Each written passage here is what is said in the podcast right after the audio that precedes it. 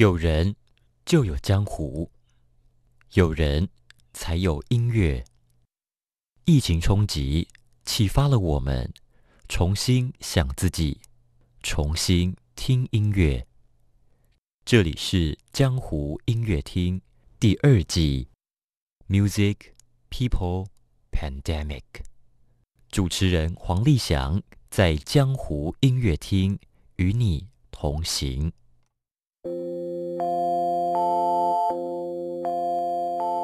遥远又陌生的波斯文化，在一位台湾青年的牵引下，开启了我们与地球另一端的连结与理解。这就是江湖无所不在的魅力。此刻，我们在江湖音乐厅，说说伊朗，听听伊朗。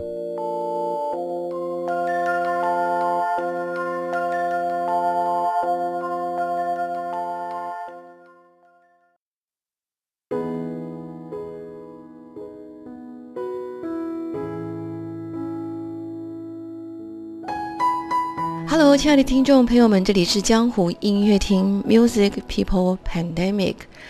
今天江湖音乐厅分享音乐的人物非常非常的特别，超级的特别，是呃，从我们去年直播第一季开始，一直都没有想到的一个有意思的一个远远的一个国家，这个国家叫做伊朗。哇，伊朗，大家听众朋友们很好奇，伊朗跟江湖音乐厅有什么关系？其实，呃，我们台湾听众朋友们，我们其实过去数十年来，我们对伊朗这个国家真的有太多太多的误解跟。太深刻、太深刻的陌生，就是音乐的样的关系呢。那加上另外一个很有意思的关系，是在二零二二年，差不多在一月份的时候，啊，立想因缘际会认识了一个，应该是说自己看到的一个很有意思的一个粉丝也跟一个一个组织，叫做“说说伊朗”，说说伊朗。然后在伊朗很重要的节日三月二十号那天呢。我也在看，哎，说说伊朗这位创办人在写什么东西，非常的好玩，那非常的有意思。音乐江湖其实分享音乐的江湖，音乐江湖其实我们在这地球村，所以其实我们最陌生而且最误解的国家伊朗呢，金吉利祥。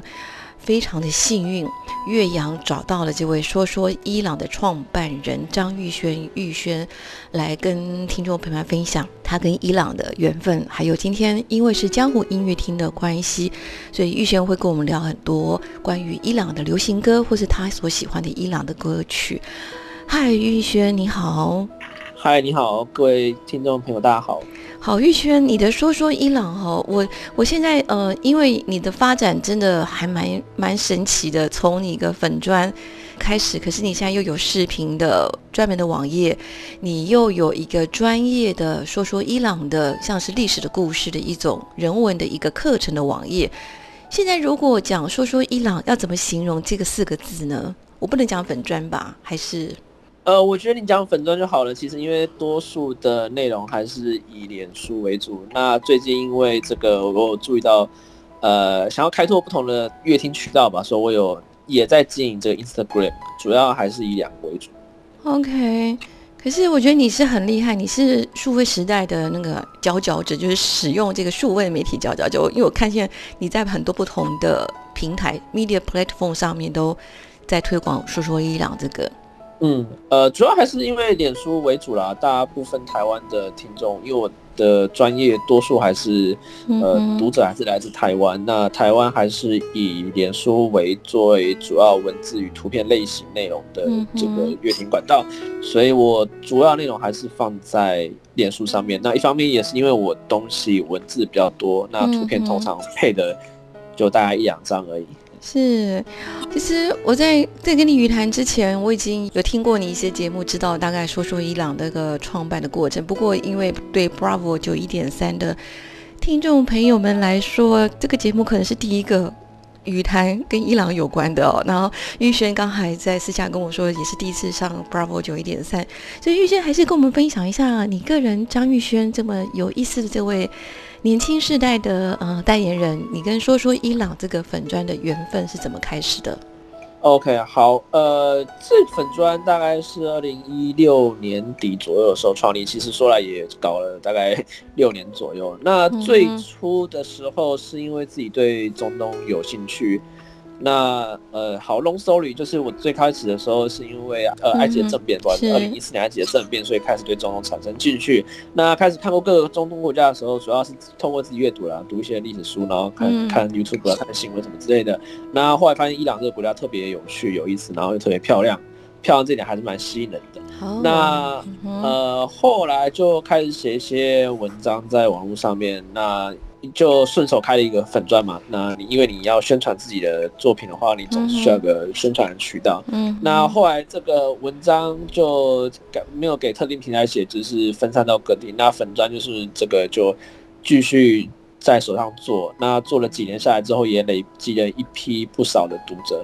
呃，我个人觉得是这样，虽然说叫做说说伊朗，可是主要核心是伊朗，那也涵盖了就是中东跟。伊斯兰文化以及波斯文化圈，伊朗只是一个国家而已。那它所承载的范围呢更广大。就像比如说，你今天的取一个叫“说说台湾”，那你可以同时讲南岛民族文化，讲中国、日本、荷兰、西班牙，这些都被蕴含在这个国家的框架之内。那在深厚的历史当中，却是透过语言也好、文化也好，跟其他世界地地方有不少连接。嗯，那如果有。听众就是呃，看我过去的 po 文的话，就会发现其实我就真的不讲伊朗而已。是。那有时候我会讲波斯文化，波斯文化我就会在比如说在新加坡或是缅甸这些可能历史料想不到伊朗文化的地方，发现古老的波斯显教教徒在那边有盖神庙。是。那我盖一些宗教场所啊，那我就会从这个角度去看。那当然，伊朗也是信奉伊斯兰教，所以我有时候会聊一些伊斯兰教其他穆斯林国家的东西。那最后就是中东，那因为我自己本科大学是念国际政治的，所以我呃有时候会聊一下中东地区的政治这样。那我觉得核心就在于一个好奇心吧，就是对其他呃离我们台湾相当遥远的这个区域、这个国家、这个文明充满好奇心，所以就希望透过伊朗这两个字，然后来看待这一片我们。比较陌生世界，它的很多故事也好，是文化也好，这样子。嗯，很棒。其实玉勋，你大学跟研究所都是念国际关系政治，可是我刚才听下来，因为我对你在隔空的了解哦，就是你对历史有一种很独特的见解跟热情。你对历史的热爱是从从你人生什么时候开始的，或是谁是一个影响你的那个引路人呢？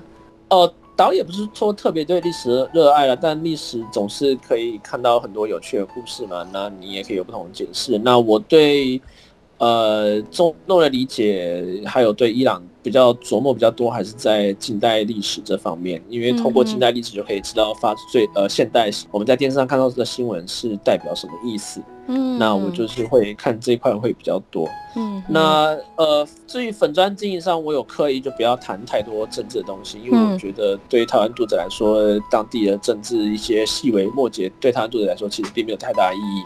而是说，我们应该去更了解当地的文化啊，当地的民俗习惯啊，以及当地可能，呃，我们比较不太了解历史。那我觉得这个是我们认识一个其他国家或者其他文化比较好的一个视角吧。是是，那那玉轩，你从什么时候开始呃开始学波斯语的 Farsi？呃，其实差不多开始认识伊朗不久之后，就自己买书，然后上网看 YouTube。那当然知道，就是在台湾做学另外语言是一个成效比较慢的行为。嗯。那后来自己有在二零一七年七八九月那时候呢，去德黑兰。上了三个月语言学校，呃，坦白讲，我的波斯语还是有点破了，但我就是会看会写这样子。那至于要说的也是破破烂烂的，不 会不会，玉轩玉轩太客气，你你光是非常惭愧。No No No，其实呃，我我请另外一个就是波斯朋友，呃，伊朗的朋友看你的粉砖，呃，他说你第一个。你那认真的态度跟好奇的热情，其实蛮感动人的。那台湾台湾的年轻人常常说：“哦，我的英文可能不够好。”No No No，其实我觉得你你光是那个热情这件事情，已经呃说明了一切。但是我很好奇是说，玉轩呃，就我们私下聊的时候，你说你到了英国也是继续念国际政治、国际关系方面。那那时候在英国是不是有认识不少伊朗朋友呢？呃，其实不这样，其实是英国快要回来台湾之前才开始对中东有兴趣的。在我在英国期间是对欧洲比较有兴趣，那也情有可原啊。我觉得就大家普通台湾人对这个先进的欧洲国家还是比较兴趣。嗯，呃，刚才讲到说，二零一四年，差不多二零一四年那那一年，我就快要就是在英国待的最后一年左右，才开始对中东产生兴趣。所以非常可惜，我在英国的期间并没有太多机会。去那时候因为还没有兴趣，所以去认识中东这些。嗯，那如果我今天回到这个英国的话，当然就可以看到更多的东西。只是我觉得这一切都是缘分跟命运的。不会不会，所以我觉得你跟伊朗之间，呃，应该前世前世应该有一些很很特殊的一个缘分。因为其实就那么多年来啊，就是说我们台湾对对整个中东那一块，其实我们真的太多太多误解了。不过我们今天江湖音乐厅呢，我们要跟玉轩聚焦在刚才玉轩提到的关键字。波斯的文化，还有为什么那么漂亮，为什么那么迷人哦？那其实我们今天一开始歌曲呢是玉轩他的选曲，那中文叫做《众星之王》。众星之王，玉轩可不可以简单讲一下这首曲子《众星之王》？OK，呃，《众星之王》其实这首歌我觉得蛮有意思的。那它是一个伊朗在一九五零年代、六零年代一个非常经典的歌，它有在。呃，其中一部当年非常知名的电影中播放过。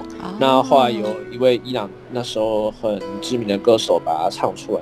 那主要就是说，呃，它是有情歌啦，那就是说什么我的心啊为你而开啊，类似这些话。然后我是什么你是我呃心中的王，掌控我的心，类似这样的歌词这样子。那因为旋律非常优美，然后其实如果大家听的话，就可以发现说它其实带有很多西方的旋律，因为在一九五零年代年代。六零年代那时候呢，伊朗刚就是接受大量西方的文化，所以在那时候的年代，伊朗的流行乐就很多这种西方的编曲。是，那这首就是非常经典的一首，那也象征就是那个年代伊朗跟西方的关系相对较好。嗯，呃，我自己是在我不太确定我在什么地方听到，但我之前学校有伊朗的。呃，研究所，然后那时候一些同学就在一个节庆当中，嗯，呃，唱这首歌，然后破上网。那因为我发到他们的粉专，说我看到他们唱这首歌，后来就去找出来这首歌是什么。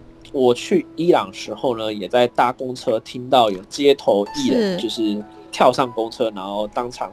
没有配乐下，然后唱这首歌，那我就知道说这首歌在呃伊朗人心中还是蛮有重大的地位。不过我就要讲一点，就是其实现在政府可能不太喜欢这首歌，因为它象征旧时代的那种，就是呃跟有西就跟西方比较关系比较好，就是西方色彩比较浓厚的流行歌。对 对对，哇，真的是太有意思了！我们今天非常开心，江湖音乐厅找来说说伊朗创办人玉轩来聊一个我们非常非常陌生，但是其实值得我们关注跟欣赏的一个国家。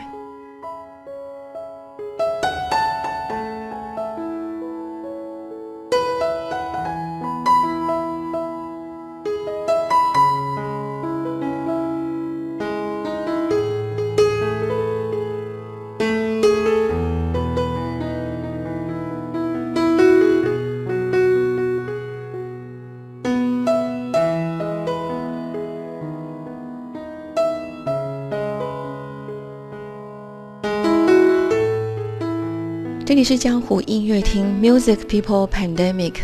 今天我们江湖音乐厅将时空背景、人事物的时空背景拉到非常遥远的伊朗的国度。那今天非常的荣幸，呃，也很幸运，立想觉真的非常幸运哦，在一个茫茫的数位的大海当中，终于找到了说说伊朗的创办人张玉轩，玉轩。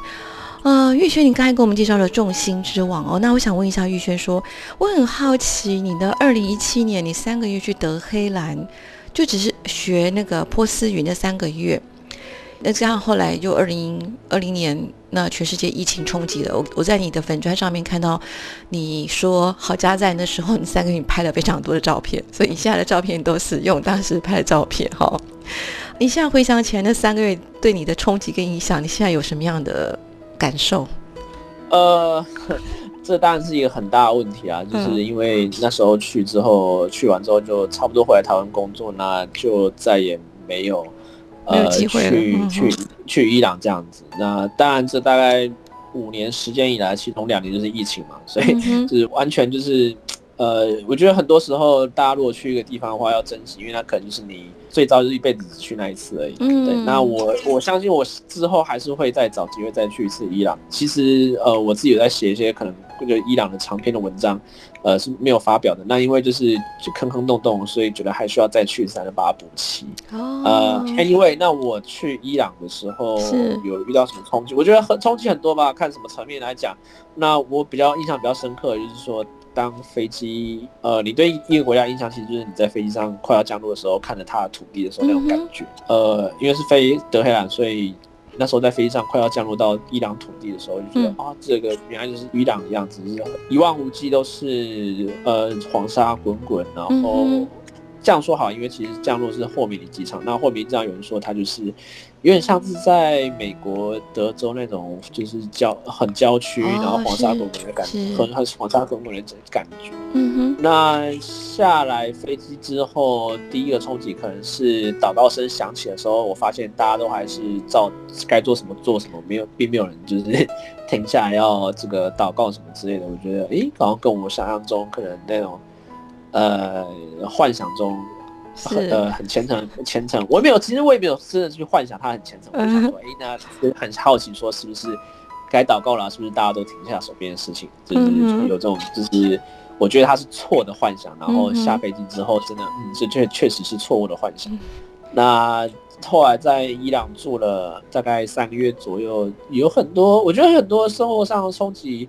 吧，但我觉得整体而言，其实伊朗给我一种，就是他在很多方面跟其他世界上国家并没有什么不同。嗯，呃，还大家就就是有有信用卡啊，虽然说是本地的嘛，呃，也有地铁啊，地铁非常干净、先进、稳定啊，从来从来没有发生过问题啊。然后整体而言，人也都非常，人民都非常友善。那大家很喜欢吃东西，菜场总是热热闹闹的。呃，吃的东西我可能有些东西吃不习惯，就但这是另外一回事。嗯，然后也有也有素食店啊什么，我觉得它一样本身你去看的话，你会觉得它是一个非常现代。然后充满活力的地方，当然，毕竟德汉也是首都嘛。嗯。但如果你你去看细节，一些细节的话，你就会发现它还是有些自己独特的地方，然后可能跟世界上其他地方不一样。那这个有些当然是当地文化因素，当然有些就是这个呃国际关系的因素嘛，因为它它被美国做经济制裁，所以有些事情它而它整体经济而言是跟外面的世界切断的。啊，比如说这个我们去就得带现金啊，然后。呃，你没办法刷外国的信用卡，嗯，然后通膨也很严重啊。那比如说这个，如果你租房的话，这可能你要住在当地很久才遇到了。呃，就是如果你租房的话，它如果你存一笔就是现金那边的话，你好像是可以就是房租结束后原数拿回来，因为通膨的关系。哦，呃，对对对，具体我忘记是怎么算的，反正它有一些独特。呃的情况，你会就发现，哎，其实在这个伊朗这边，呃，外表上，你可以看怎么从什么角度来看，你可以说他外表上极易表现的像一个普通正常，呃，算算发达啦的国家，但其实很多事情就是，呃，有些事情不是很多很多事情，有些事情就会透露出它跟其他国家不一样的地方。那我觉得整体而言，伊朗是一个非常友善，然后非常有趣的。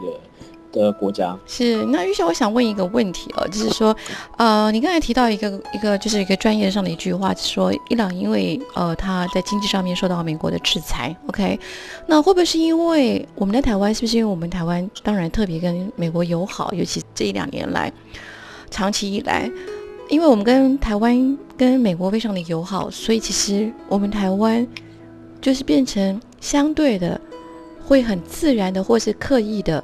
去不提伊朗，或是对伊朗很陌生，是这个原因吗？呃，我觉得跟这其实没有什么太大关系。我觉得还是地域上的关系比较多，就是伊朗距离我们很遥远，而且其实跟我们也没有很多经贸上的关系，所以我们对伊朗的了解就很陌生。嗯，那其实我觉得台湾人对多数国家都是很陌生的，除了可能对日本稍微熟悉，日本或是。中国其实 其实也应该说对中国。法国法国不是法国不是比伊朗更遥远？呃，对，但是我们去法国很方便啊，我们这个班机更多嘛，每个月飞欧洲好一个礼拜好几班嘛，疫情之前。嗯，是。对，也许我们可能对东南亚稍微比伊朗更熟悉一点。主要我觉得还是因为交流比较少，然后距离对我们跟我们实体距离也相对遥远。嗯所以实体距离就是我们跟他经济也经济联系也不多，然后我们也没有什么人去那边旅游。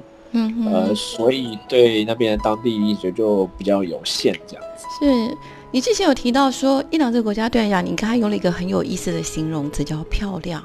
漂亮这个形容词，我很好奇，你你为什么会用漂亮来形容伊朗？OK，因为这要看你们从角度看，就是如果你去专注一些它古老的建筑的话，你会发现哇，这些建筑都好好漂亮，然后设计好不同反响。就像你到埃及看到金字塔，觉得哇，这是鱼吗？就是非常惊人的样子。然后你到伊朗，也会看到很多，就是觉得说古代伊朗人怎么可以盖出这么这么令人赞叹的建筑？嗯，也也不是说大，也不是说它宏伟，也不是说大，就是它设计上非常多的巧思，是我们在其他地方看不到的。呃，从从台湾的角度看，这样，如果你从就是当地中东或者是伊斯兰文化视角来看，也是这样的。呃，如果你看很多清真寺的话，你就会发现伊朗的清真寺都是特别的美，然后色彩非常缤纷。然后你走进去的话。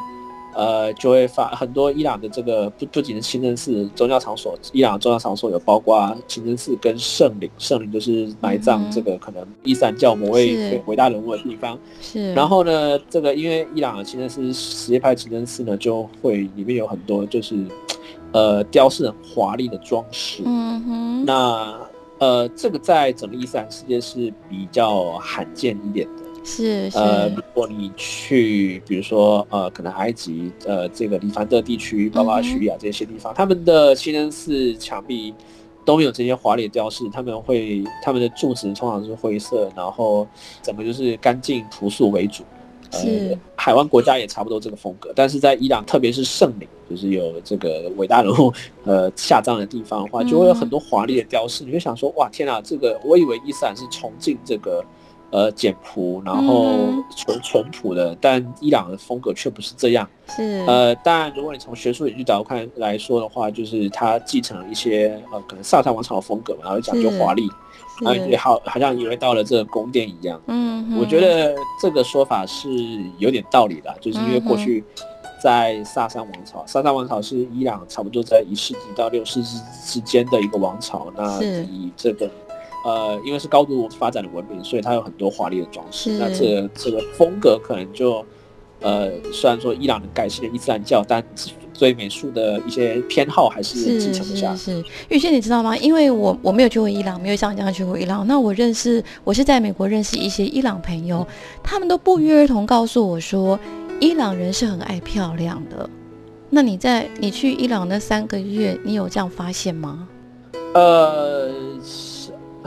爱漂亮，我我觉得他们应该是喜欢美的东西啦，就他们整个民族对美的要求有一定的品味跟一定的坚持。嗯，那有些人会觉得说，伊朗在中东就像是日本在东亚那样，他们所创造物，不管是绘画或者是诗歌、建筑这些东西，呃，是精致的，然后是有美感的，那是有自己独特的品味的。你可以很清楚的看出来说，他们跟他们所创造出来的东西跟宗教国家是不太一样的。是，好，我们今天休息一下，我们来中间来听啊，玉轩带来的第二首伊朗一位非常非常知名、化移民到美国的一位女歌手，叫古古许。这位歌手，古古许这位歌手呢，在伊朗非常非常红，应该是我在全美国认识所有的伊朗朋友，没有人不知道。我们先来欣赏玉轩带来的这首曲子。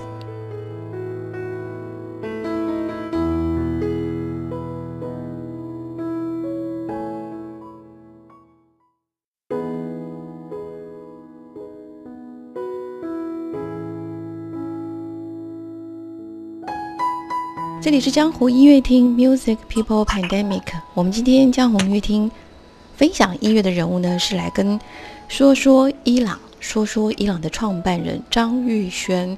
玉轩来聊他跟伊朗之间的啊，这有意思的关联。呃，玉轩，呃，其实我在看你的一些呃访谈当中，因为有一个伊朗的一个文化，其实跟音乐很有关系哦。其实那个你说伊朗波斯语是个诗的语言。然后你觉得，你可不可以聊聊一下，就是说为什么波斯语是一个诗人的语言？好，人家说波斯语是诗的语言，第一个答案就是它发音发音非常优美，然后它用来念诗是非常的，就是非常好听的。那第二个原因当然就是伊朗过去几个世纪以来人才辈出，有出出现了一大批的诗人，然后创作出精美的这个波斯语诗词。嗯，所以人家会说伊朗是诗的语言，当然就是它有自己的文化底蕴，它有大量的作品。那第二个就是，呃，这个语言本身是非常柔软，然后优美的，所以它来练诗就有一种非常特别的韵味。嗯哼。可是我们在台湾，说实在，第一个会波斯语的人也也没几个人哈。那对于像嗯伊朗诗人的一些翻译的书也非常的少。那当然，我们除了从你的粉砖上面去认识一些，你会告诉我们一些讯息之外。还有什么比较对台湾听众朋友们来说，如果他们想进一步了解波斯美丽的诗，有什么样的管道吗？除了你的说说伊朗之外，应该管了很多，然后说说养殖其中一个。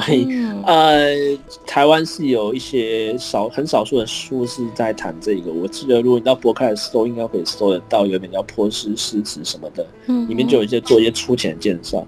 基本上多数的资料来源还是要看英文的。那台湾多数翻译呃波斯诗词的这个书，也是从英文翻译过来，呃，已经算是第二次翻译了。嗯，那呃，如果你要了解的话，就是看英文的内容的话，就会有非常多。那中文内容是相对少一点。还有一种方法是看简体中文的，因为中国那边有一些呃伊朗研究，所以有些学者在做这方面。呃，也是可以看。那如果，但我个人就会觉得说，可能看英文还是一个比较理想的管道。那如果你更厉害一点，可以听波斯语的话，那就更棒了。那对于轩宇来说，最近有没有自己最喜欢的一首波斯的诗呢？呃，我是都散着看了，我没有说特别去看哪一首诗。那我个人有比较喜欢诗人的话，应该是呃，像鲁米或是欧马海啊。那欧马海亚姆其实，在中文世界有好多种翻译，呃，比较知名的可能是黄克先的翻译，他是在美国一个念物理学还是电子学教授，忘记了。Anyway，反正就一个黄克先，他好像老年对这个呃波斯诗产生了兴趣，他有翻译这个欧马海岸的，他的名字在中文里面，中文世界里面有好几种翻译，一个叫什么欧马开言什么的，但。反正大家如果去查的话，就可以找到。那我个人也是蛮喜欢他的诗的，都不长，那韵味深长。韵味深长呀，因为你刚才提到是说，因为你觉得用波斯语念起诗，那个有一种很独特的味道。那我第一次听到一些呃伊朗人用波斯语在念诗时候，我会觉得它跟音乐之间的那个律动那种感觉也蛮接近的，甚至比法文更接近。你有这种感觉吗？呃。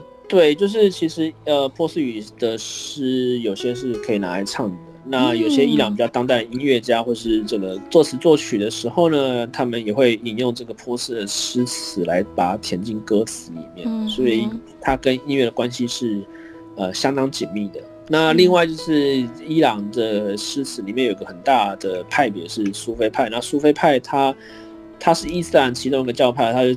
比较掌握说用灵性的方式跟真主去沟通，而不是去念这些经文。那苏菲派也比较重视音乐，所以他们这些诗词呢，就本身就跟音乐有非常良好的关系。嗯哼，玉轩，我想好奇一下，是说，因为我哦，我曾经看过你的粉砖上面写说，当时你二零一六年底你在创办这个说说伊朗这个粉砖的时候，你说是一群年轻的朋友，那这是你的好朋友还是？只是你的文字描述，就说除了你之外，有其他的伙伴一起来来协助你这个粉砖的这个发展吗？呃，最早开始是我自己啦，后来我遇到一些可能对中东有兴趣的朋友，但他们并不是对伊朗兴趣，他们可能对阿本有兴趣。那我有有找他们来帮忙过一段时间。那我们现在粉砖主要是我跟另外一个朋友在弄，那他有时候会帮我就是筹办一些活动什么之类的。那目前上面是多数的。是九十以上的这个贴文内容都是我自己写，你当然看看得出来都完全是你的风格呀。那我想，如果是我另外伙伴写的话，大家也可能应该会看得出来。OK OK，哎，他你不容易这样子这样的一个独特的粉钻一万多人，那你知道你的粉丝们是不是跟一样都是属于年轻的朋友们比较多呢？还是呃？看后台应该是二十五到三十四岁为主吧，然后地区的话，应该百分之八十以上是台湾，第二大是在香港这样。我觉得差不多就是一个年比较年轻人、文青一点的粉砖的分布。嗯哼，因为你之前有你之前有办一些活动嘛，有在活动中跟你的粉丝见到面吧？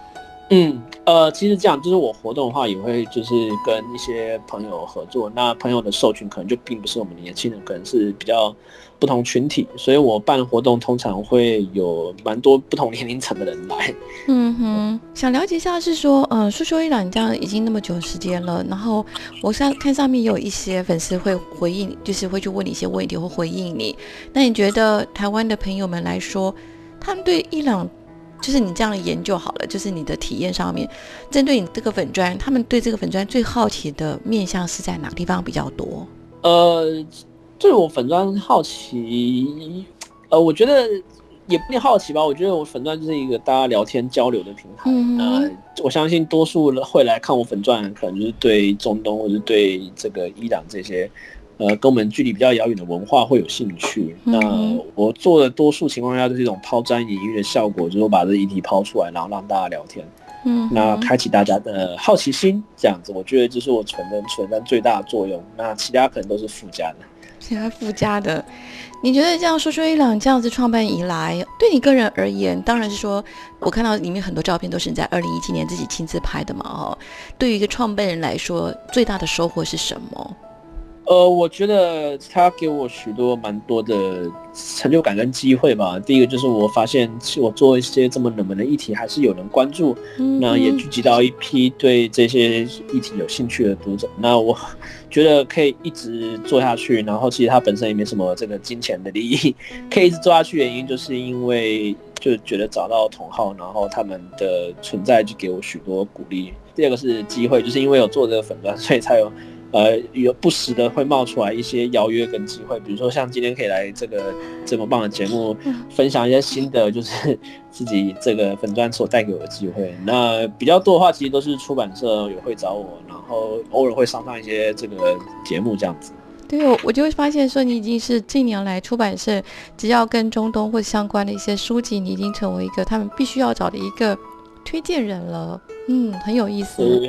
其实出版社也不容易啦，我觉得出版社来找我，通常。都会同意，那也很刚好，就是来找我出版社都相当有眼光，然后挑的书都蛮好的，我都非常乐意推荐。对，我那如果大家在书店有逛到我推荐的书的话，也欢迎就是这个支持一下出版社，不用支持我，可以支持一下出版社。真的，你你前阵子在推推荐一本一九五三年那本书，短短的几分钟，你讲的非常的好，你一下子就讲到一个重点，这整本书在讲控制两个字，我说哇哦，这个。玉轩很厉害，因为我在美国遇到一些伊朗朋友，其实我们都在聊这件事情，就是控制谁控制的石油这件事情很有意思。好，我们今天音乐江湖，今天很开心跟玉轩聊伊朗。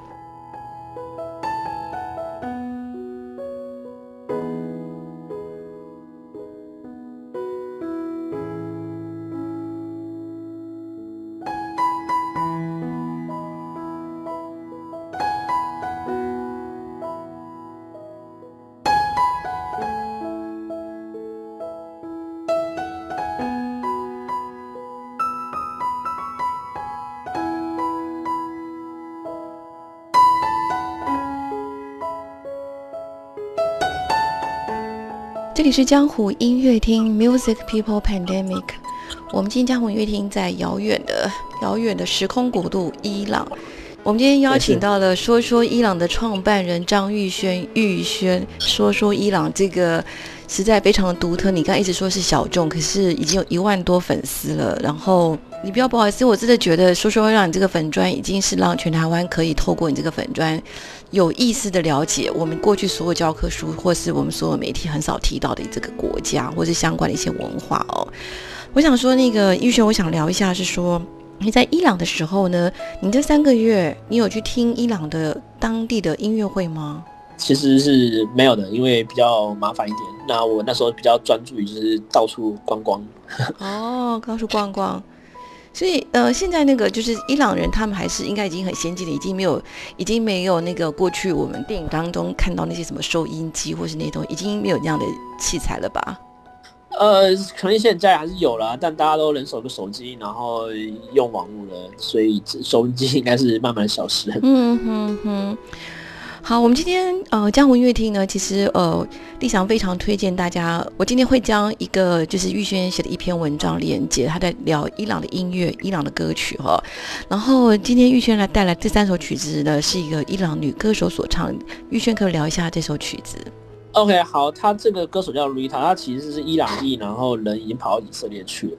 哦，那他在这首歌，他这歌里面唱的这首歌叫《小杜曼》，那也不是他本身的原唱，他是来自伊朗，呃，一个很有名，呃，差不多也是六零年代左右的歌手叫 Vegan，他是一个亚美尼亚人，那他被称为伊朗的爵士乐。教父还是什么之类，反正是伊朗这个爵士乐非常知名的歌手。那他是亚美尼亚人，那他这是他的一个成名曲。那在这首歌里面呢，是由这位叫 Lita 的年轻女歌手在以色列举办演唱会的时候翻唱。那她在以色列唱的这边也是波斯文。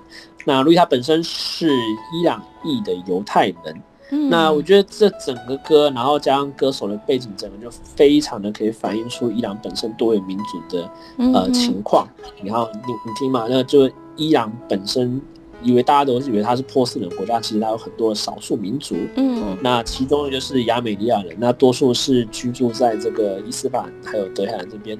那这首歌原创就是亚美尼亚的，是。那这首歌到这边被这个一位犹太人歌手去翻唱，那就表示伊朗本身有犹太人，那数量其实也没有很多啊，现在好像剩大概两万多，以前比较多一点，那比较少原因是因为这个政治动荡的关系。是。那卢伊塔在以色列呃就翻唱了这首亚美尼亚裔伊朗。歌手是，就整件事情就非常的这个透露出伊朗里面内部文化族群丰富的样貌。哦，玉勋用的非常文雅的形容，用要丰富的样貌，其实应该蛮复杂的哦。我觉得这个，就就我自己去稍稍微去了解整个伊朗那个整个从王国或是什么啊，其实真的是好复杂。我说玉轩你能够搞懂，真是不容易。对啊，刚才忘了讲一点，而且这首歌是波斯语，所以到底是什么东西可以串把？犹太人、亚美尼亚人还有伊朗整个串在一起，其实就是波斯语啊。对，波斯语，像嗯，像之前在纽约大都会博物馆有一次办一个展览，叫《波斯王国》，然后波斯王国就里面展的东西呢，呃，让人印象深刻，就可以 link 呼应刚才一开始时候预先提到伊朗这个国家漂亮。当时在纽约大都会博物馆展的波斯王国里面最珍贵的馆藏，预先你知道是什么吗？就是那些。军人那些战士用的刀，那那些刀呢？超级的美丽，美丽到我觉得它都可以挂在胸前当超级漂亮的项链。可是它却是一个战争时候用的刀。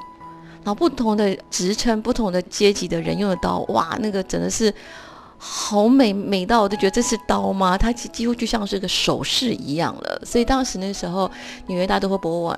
展出的就是波斯王国里，它主要是展现它的很多的收藏。然后他们用了一个很有意思的一个话语说：“这个王国已经不存在了，可是他们就讲这些刀还在这里。” OK，那你看到一个最最厉害的刀，应该就是一个刀，然后前面两个分叉的那个刀吗？好像是对。对，那个就是在伊斯兰里面，伊斯兰世界派里面非常重要一把剑，叫做呃 Z 开头，我现在有点忘记他发音了。那总之是穆罕默德他的表弟，然后他赐予他的刀，那他那个叫做阿里，那后来阿里就娶了穆罕默德先知的女儿。呃，他在什叶派里面有非常重要的地位，是第四伊玛目，然后也是什叶派里面第四位哈里发，伊斯兰里面第四位正统的这个统治者，然后他是伊斯兰什叶派中第一位哈里。啊，那他拿的武器，呃，就是一把长形的弯刀，然后前面两个开叉。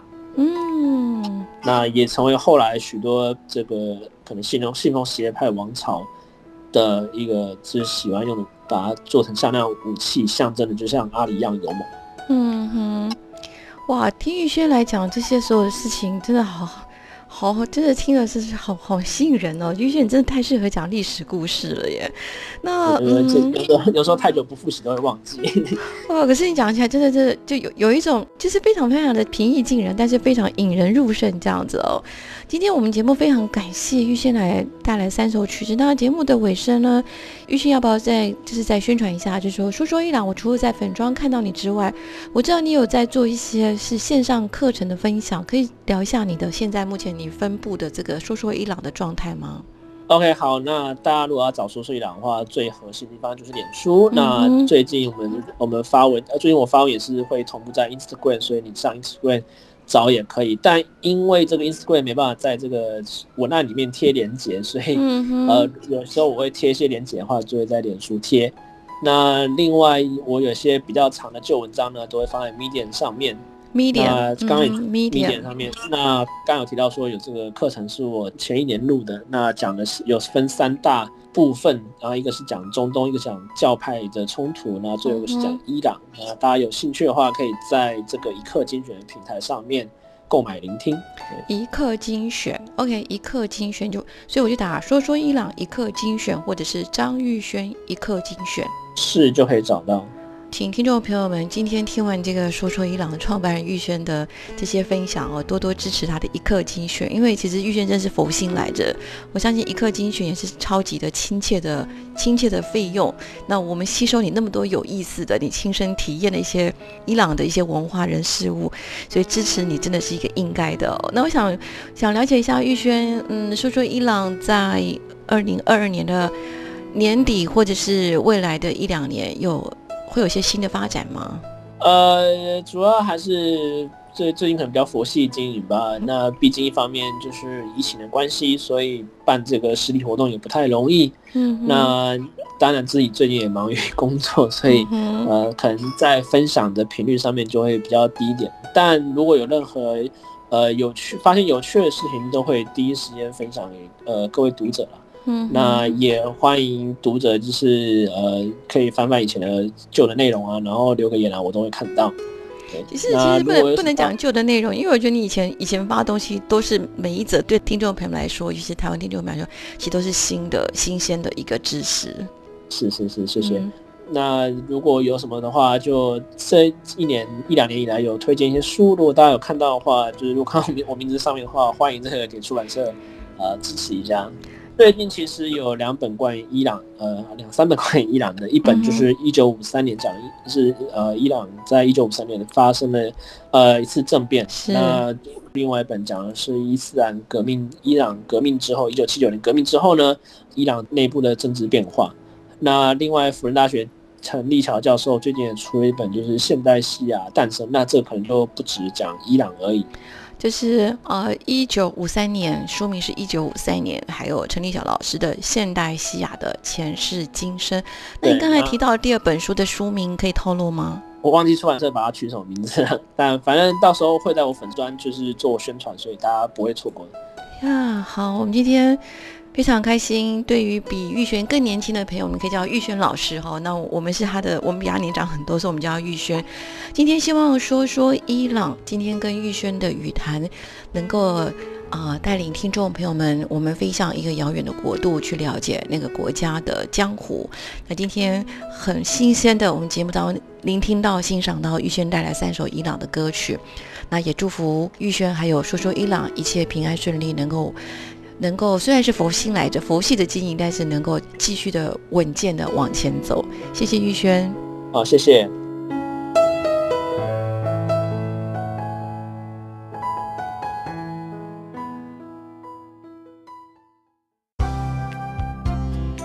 本节目由文化部影视及流行音乐产业局指导播出。